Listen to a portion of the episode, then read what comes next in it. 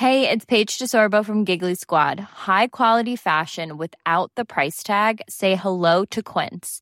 I'm snagging high-end essentials like cozy cashmere sweaters, sleek leather jackets, fine jewelry, and so much more. With Quince being 50 to 80% less than similar brands. And they partner with factories that prioritize safe, ethical, and responsible manufacturing. I love that. Luxury quality within reach. Go to quince.com slash style to get free shipping and 365 day returns on your next order. Quince.com slash style. Hey, it's Paige DeSorbo from Giggly Squad. High quality fashion without the price tag. Say hello to Quince.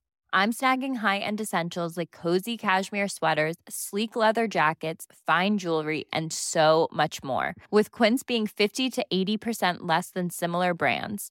And they partner with factories that prioritize safe, ethical, and responsible manufacturing. I love that. Luxury quality within reach. Go to quince.com slash style to get free shipping and 365 day returns on your next order. Quince.com slash style.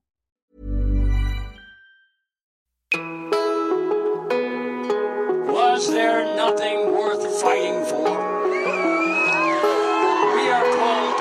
Something in our lives worth fighting for.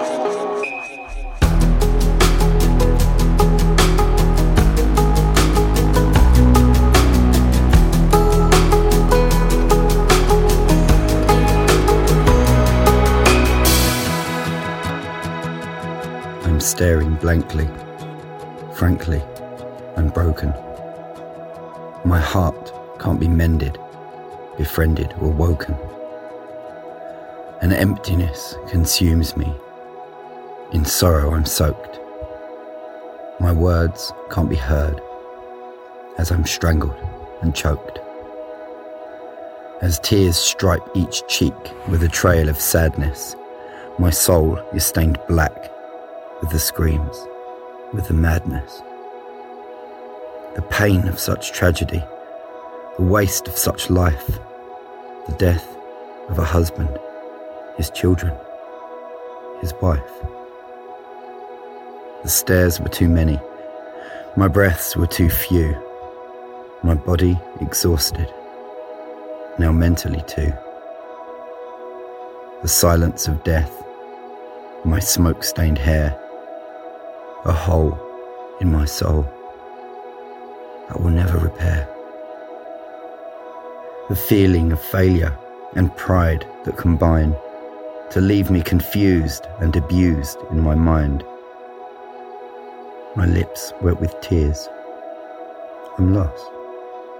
There's no plan. Emotionally ruined. One broken man. That was Ricky Nuttall from the London Fire Brigade reading his poem, The Firefighter. I'm Blaine Harrison from Mystery Jets, and this is episode two of our podcast, Things Worth Fighting For. I hope wherever you're listening to this, you're keeping safe and managing to stay sane. During this slightly surreal and difficult time, we're inspired to create a safe space for amazing people from different backgrounds to share stories of activism and to shed some light onto some of the biggest conversations of today many of which have inspired the songs on our new album, A Billion Heartbeats. Planning for your next trip? Elevate your travel style with Quince. Quince has all the jet setting essentials you'll want for your next getaway, like European linen, premium luggage options, buttery soft Italian leather bags, and so much more. And is all priced at 50 to 80% less than similar brands. Plus, Quince only works with factories that use safe and ethical manufacturing practices. Pack your bags with high-quality essentials you'll be wearing for vacations to come with Quince. Go to quince.com slash pack for free shipping and 365-day returns. Hey there, it's Michelle Norris. I'm host of a podcast called Your Mama's Kitchen. When I travel, I'm usually looking for a way to find a taste of home when I'm not at home. And one of the things I love to do when I am at home is entertain. And Airbnb allows me to do that. When I was in California recently, I rented a house that had a great kitchen. And when we were sitting around the table, we're all thinking, we're in someone else's house. Someone could be in all of our homes as well. If you have a home, but you're not always at home, you have an Airbnb. Your home might be worth more than you think. Find out how much at airbnb.com/slash host.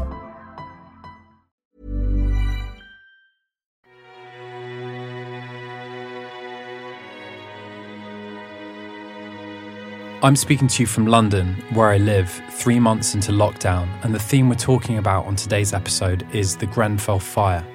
The 14th of June will mark three years since the world woke up to those devastating images a high rise apartment building towering over London's skyline, engulfed in flames, the night 72 people lost their lives.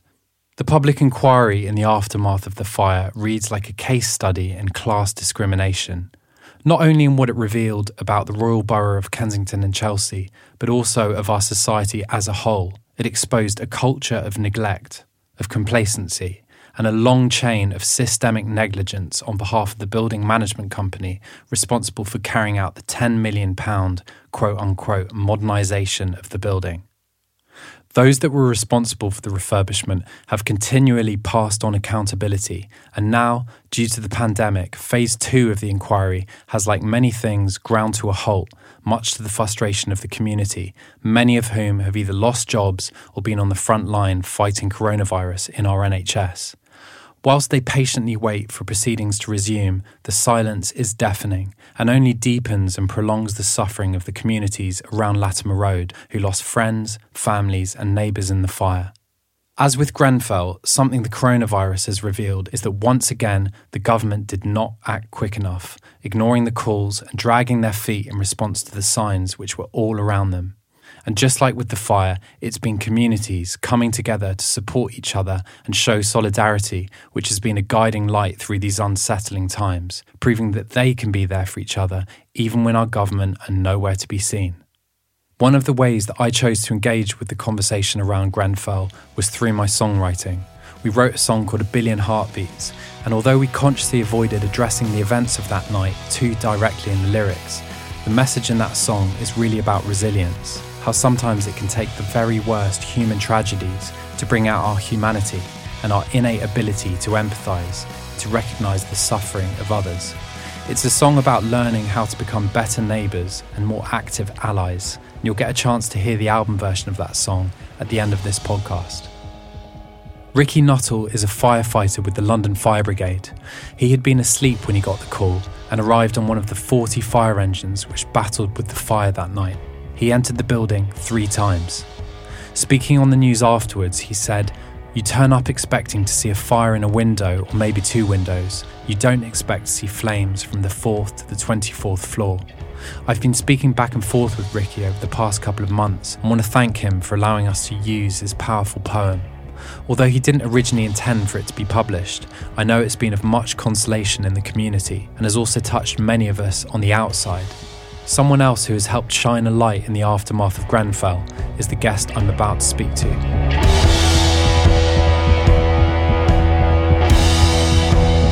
Our guest on today's episode of Things Worth Fighting For is an inspiring activist and a powerful voice in the field of social justice, Judy Bolton. Judy is a trained nurse who spent many years working in trauma and intensive care and is now a public speaker and director of Justice for Grenfell, the community led campaign group which has fought for answers ever since that fateful night. I first met Judy in January this year when we invited her to talk at Speaker's Corner, our panel event at the YouTube space in London. After filming, I spoke to Judy about my experiences as part of the volunteer groups on the day after the fire, and how the resilience I'd seen in the community had inspired the music we'd written as a band. I met with Judy again in February before the world went into lockdown, so we had the great privilege of speaking face to face, unlike some of the other episodes in this series, which were recorded online or over the phone. I hope you enjoy our conversation, and I'll meet you on the other side. Hi, thank you for having me. If I may jump back, my first question today is really about your connection to the area of Ladbroke Grove and the community. Um, has that been your home for many years? Um, it has. I've lived in Grove now 16 years. I have a 14 year old daughter. She's, you know, born, bred there. Um, and I actually love the community. It, it really is that place that I call home. You know, I've lived around London, um, in West London, other places, But there's something very special and very unique to Ladbroke Grove, Yeah. which actually I haven't found anywhere else. I mean, obviously, the carnival must be a huge part of that. Yes, we we are carnival people, and for two days out of the year, we open up our doors, our homes, our hearts to the rest of the world, mm. and it's all the work and the planning that goes into carnival behind that. It's actually really quite an exciting time for families, for schools, for groups, for community. You know, it is that time of year that I actually look forward to out of all of them. it really is. So you're not one of the people that leaves because I know some Oh, people. never, yeah, never, never, get out of never. I mean, just just moving on to Grenfell. I mean, something that's often talked about is how the tragedy could have happened in Kensington, Chelsea, which is obviously one of the richest boroughs per square mm-hmm. capita in London. Yeah. Um, but obviously, something which characterises that borough is how such diverse communities live side by side, which was perhaps a politically correct way of saying the rich to poor divide is huge. It's massive, actually. Between North Kensington and South Kensington, I believe that it was in 2017.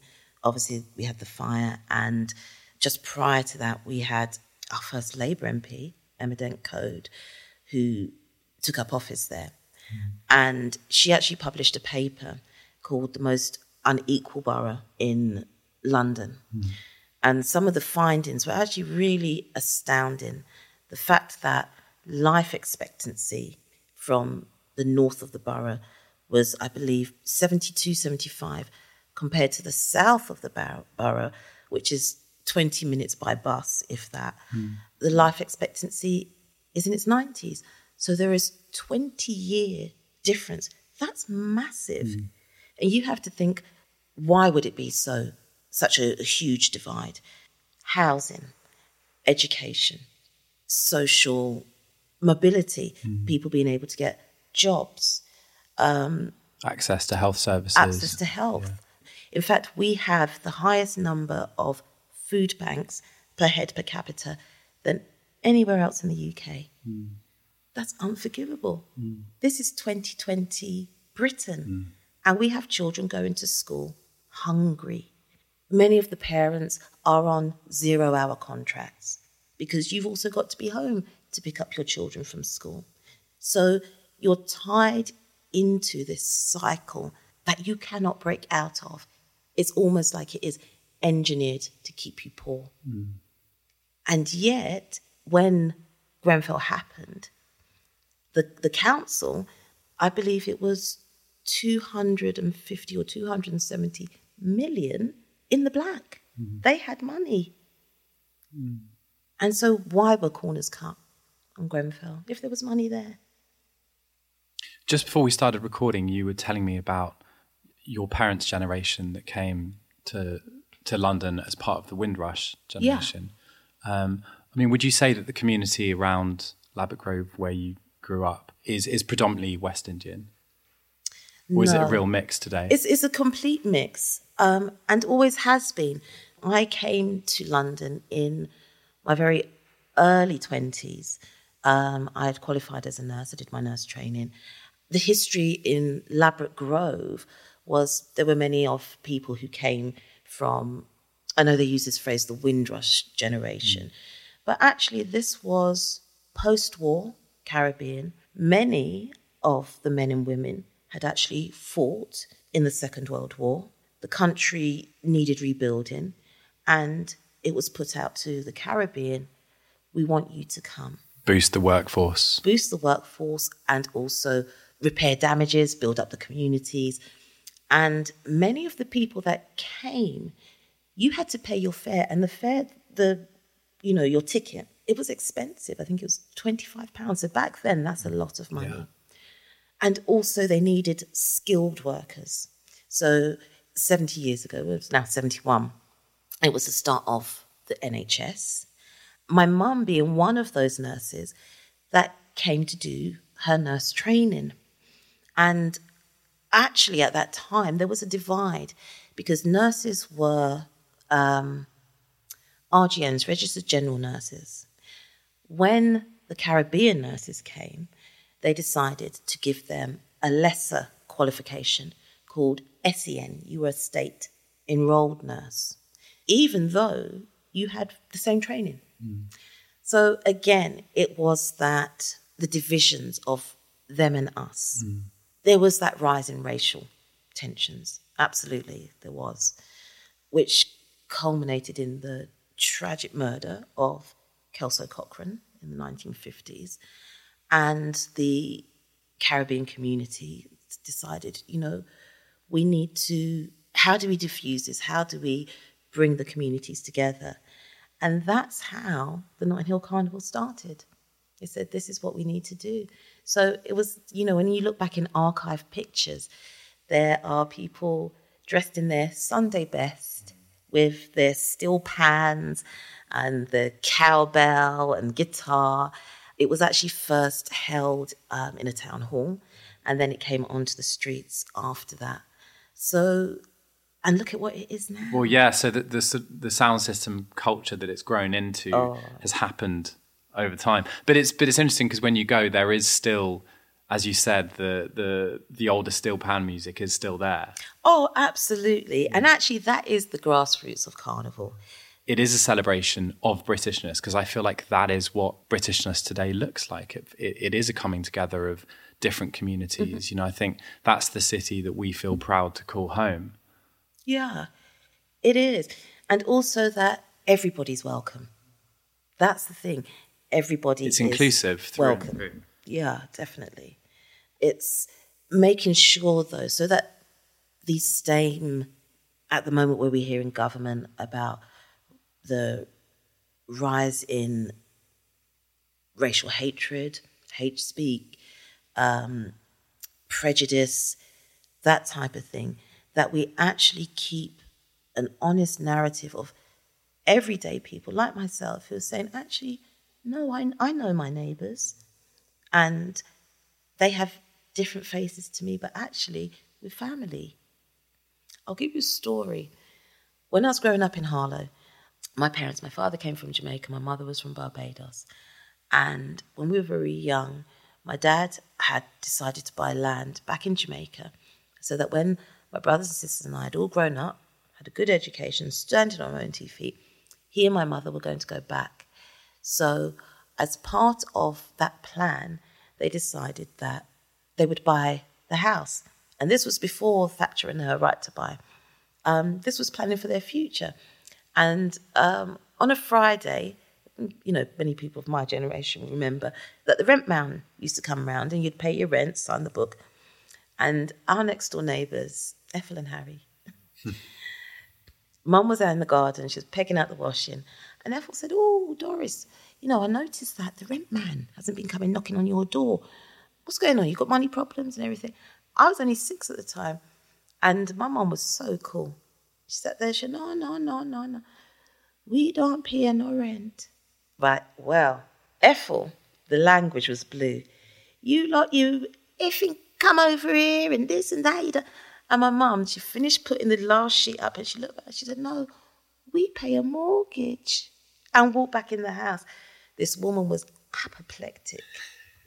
apoplectic. However, what happened after that, because we lived on an end terrace, maybe it was about a week or so later, we got up for school in the morning and somebody had got a step ladder and with black gloss paint from the top to the bottom, the whole side of our house was covered in slogans like Monkey House, Niggers Live Here, Coons Go Home. And it wasn't until I went to school that I knew that I was black. And I remember my dad ushered us on, didn't want us to read it. You know, my mum was absolutely mortified because actually we weren't the first black family in the street to buy a property. We were the first family ever to buy a property. And our neighbours had gone to the council to petition against us.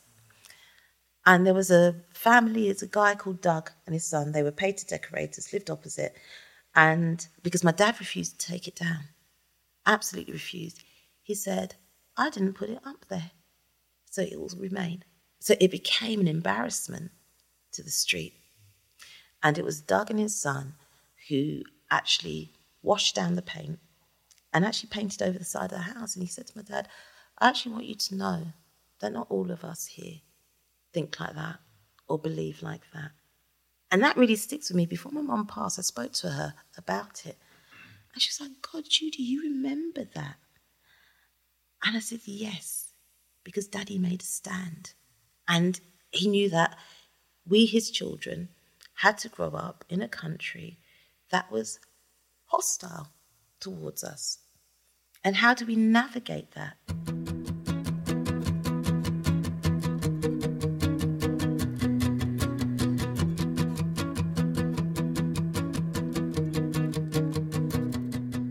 So on the morning of, on the morning after the fire, obviously the world woke up to those devastating images. Yeah. If, if you go back to that time, where where were you when when you first heard the news or, or you saw the fire? Um, it was fitful sleep. I got up at three, and my cousin had sent me a message saying that she'd seen on the news that there was a fire in West London. My family know where I, I live. So I saw it on my phone. So I switched on the TV. And I remember seeing these like breaking news, breaking news. And it just wasn't registering. I was thinking, what, what what's going on? So I came out onto my balcony and the sky was red. Oh my God. And you can smell this acrid, I, I can't even describe it, smoke. I came out onto the front door so I could actually try and get a better look. And you can hear fire engines, sirens, sirens, sirens. I knew people that were in the tower. And by the morning, you could see the community had pulled together. There was no help from the TMO or RBKC. There was a man going down Bowlby Road because people had put a call out to because people were displaced. You could see it on the TV, covered in soot, smoke, left the homes with just what was what they were wearing, their dressing gowns, nothing on their feet. That was it. And they had said, you know, we need bedding, we need this, we need that. And this man carried his mattress on his back to take down to the Latymer Christian Center. People carried food. They carried, they just said, what needs to be done? And every job body just pulled and mucked in out of chaos.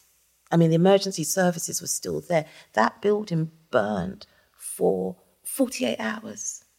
And on the ground were people traumatized, displaced, emergency services, people looking for loved ones.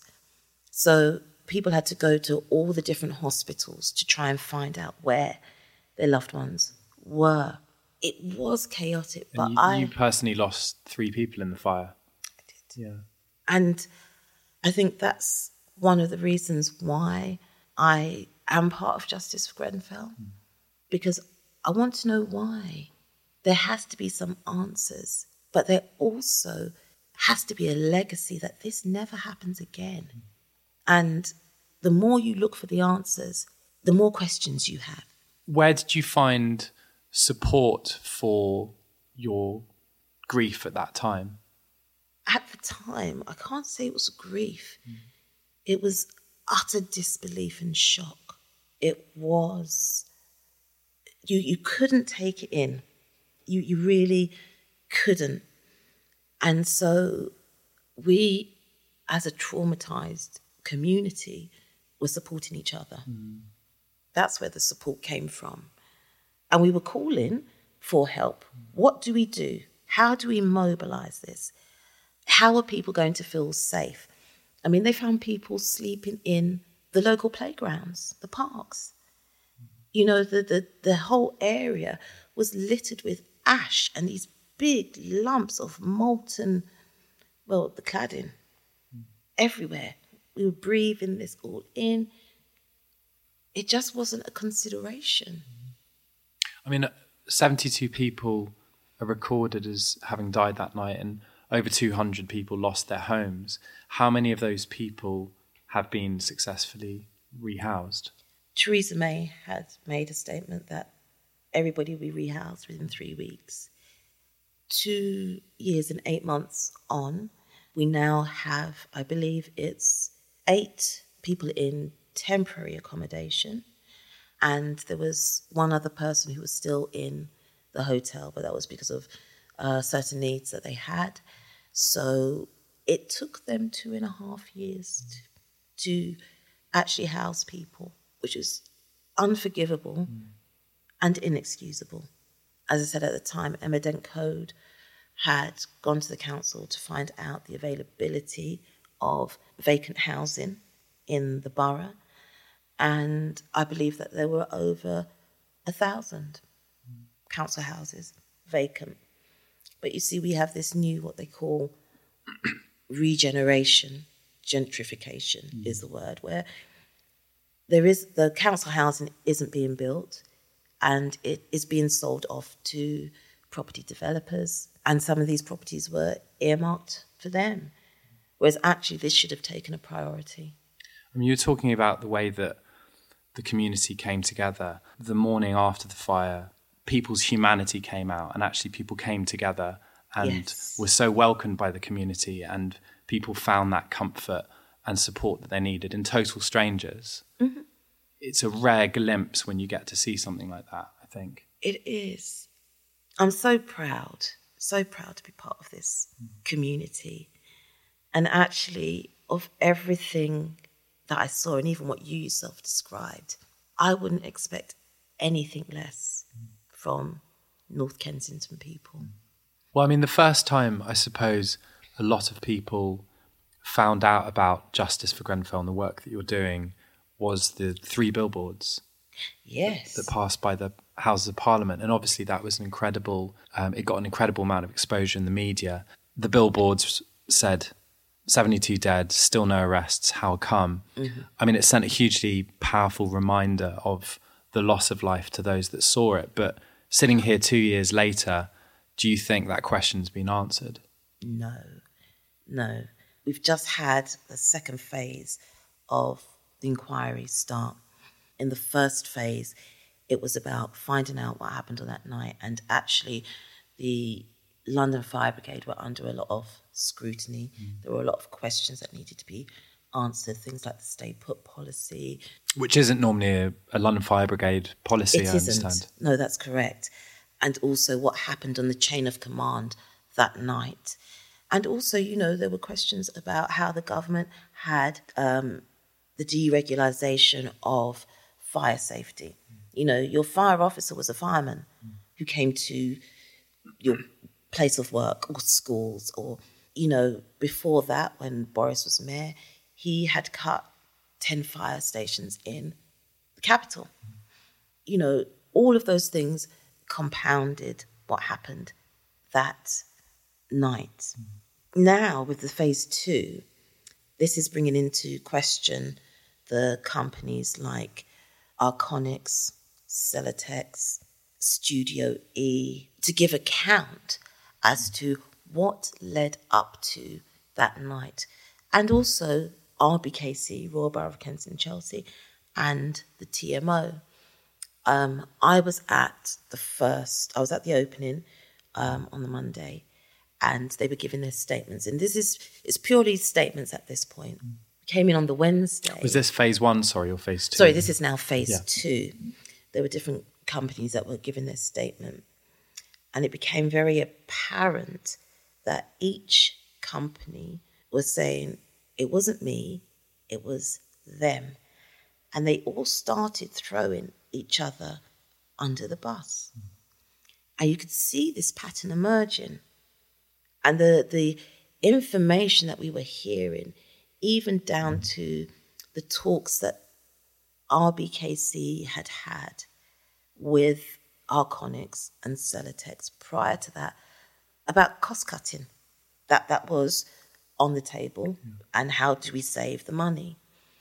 And so come by Wednesday, Martin Moore-Bick, who is the judge presiding over this, said, you know, it's with deepest regret that these companies have all got together, got their lawyers and solicitors, and said that they don't want to give their statements for fear of it incriminating them. So any statement that they give, it then cannot be used against them for criminal prosecution. And has that led the inquiry to a standstill? Completely at a standstill now. Um, we believe that it would have started back again today. It's not. It's been put off now until March. There is nothing definite to say that it will start at that point. But it really was a punch in the guts. I mean, you've talked about how in the refurb, companies upon companies were involved from mm-hmm. the building management firm to the designers to the architects yep. to the manufacturers to the fitters of the Celotex. I mean, it almost seems, you know, you've talked about how the buck has been passed from company to company, but it almost seems like a recipe for disaster in terms of the negligence is spread across all those parties involved. Absolutely. Absolutely. How dare you come in and say, it wasn't me, it was them?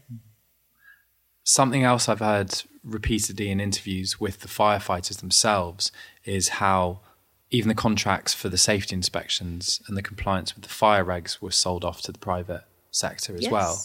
I mean, again, with all these multiple links in the chains in terms of the refurb of the building, it it it just seems so apparent that that is where the problem is. It's it's you know once upon a time it was part i suppose a lot of the a lot of a lot of this work was part of the public sector so it was part of the management of the building yeah. but this this this modern way of of farming things out to private companies is just a recipe for disaster.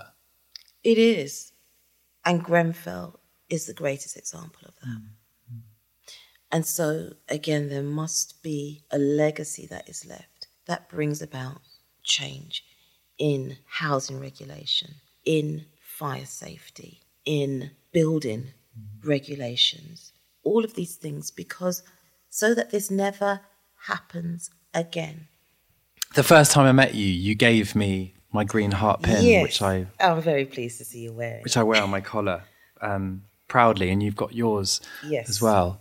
I mean, for our listeners to describe it, it's it's the green Grenfell heart with a star representing each of the 72 people that yes. that were lost. I was going to ask you about about where the where the symbol of the heart came from because obviously it's become a true national symbol of remembrance. You know, it's it's synonymous with well, was, with the skyline of our city now. It is. The green came from Faisal from Grenfell Speaks. He does a lot of media filming. He's archived a lot of what happened in the beginning, and he actually funded the Hearts.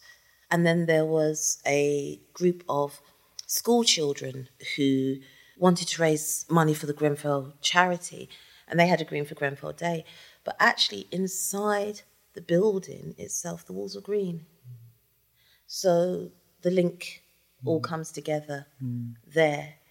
Um, and I understand that the the Latimer Road is going to be renamed Grenfell. Is that is that true? Yes. The the train it's, station. It's, sorry, the tube um, station. The tube station that they had. Um, I don't know how far along in its planning and, and everything else, but that certainly was a suggestion for it to be renamed Grenfell Station. It was Latimer Road Tube.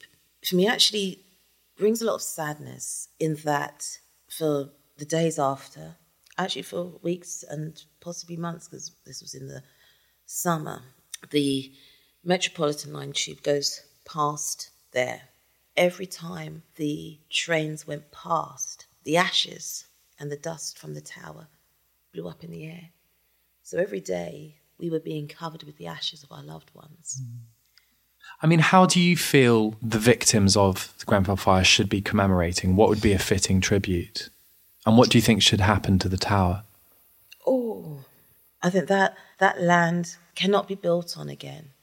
I think one thing that isn't very widely known is that there were many people who lost their loved ones, but there were no remains because of the intensity of the fire.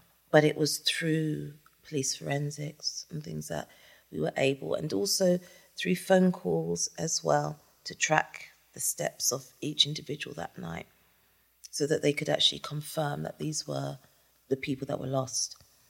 And so for many, that's their resting place. You know, we had many funerals within the community, and there were many who actually had empty coffins. So to build on that would actually be a disrespect to. There is um, a committee together, I believe, of bereaved and survivors who will discuss what needs to be done, whether it's a commemorative garden, but something that will actually honour the memory of those.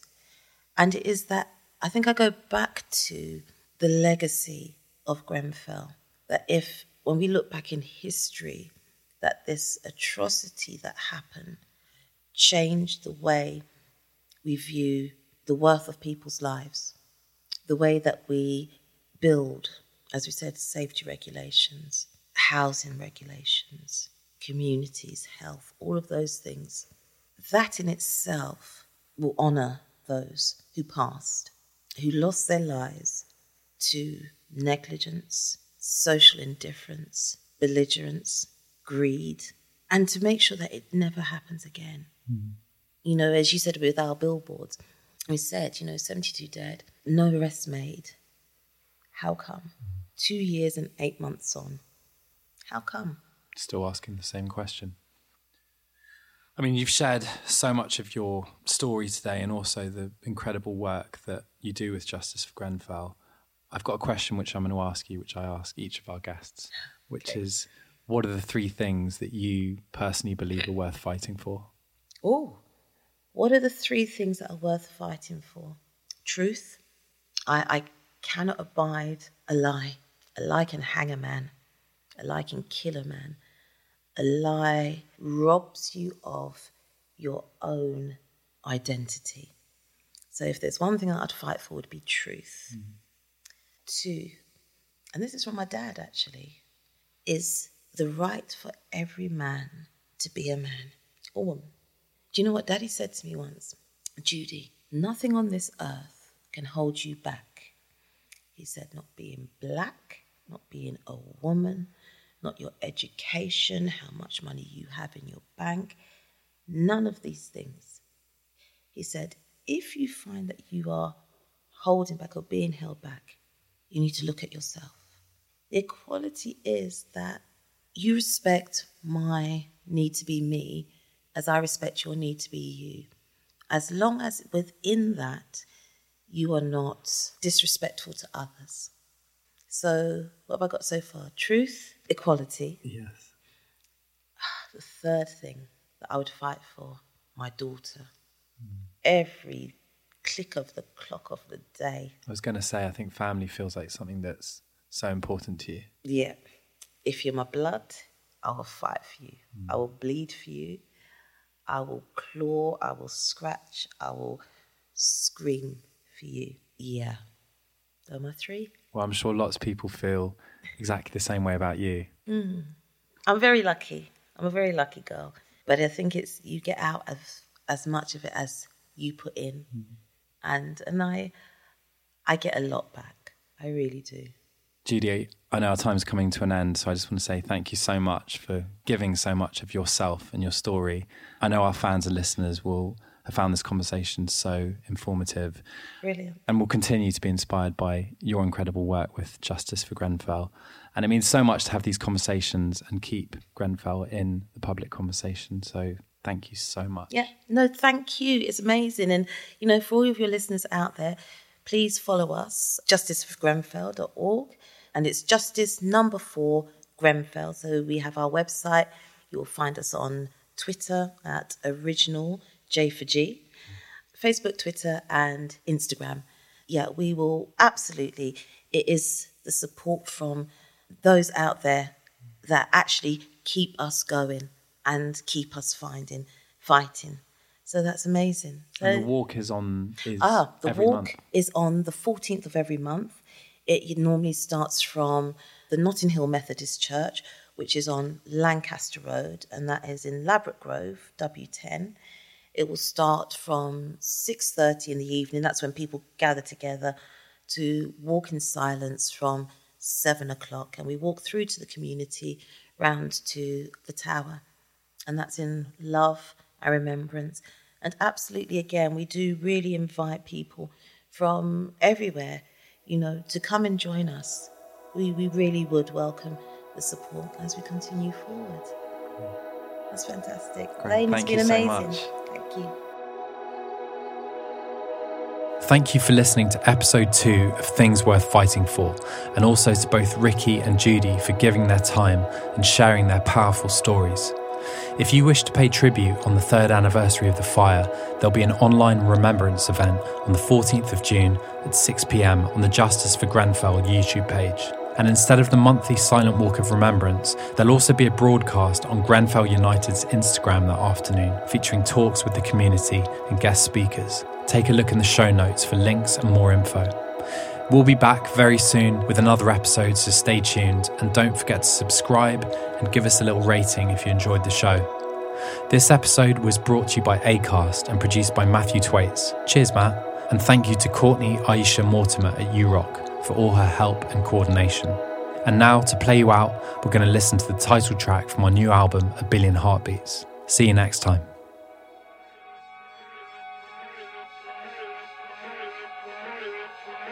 Why does it take a tragedy to make our true colors come out?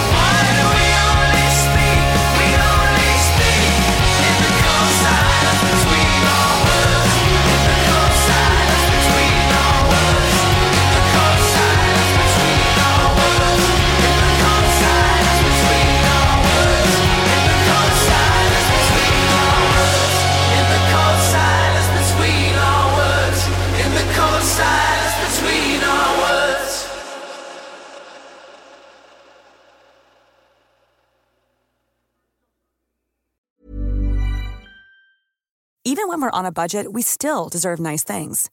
Quince is a place to scoop up stunning high-end goods for 50 to 80% less than similar brands. They have buttery soft cashmere sweaters starting at $50, luxurious Italian leather bags, and so much more. Plus, Quince only works with factories that use safe, ethical, and responsible manufacturing.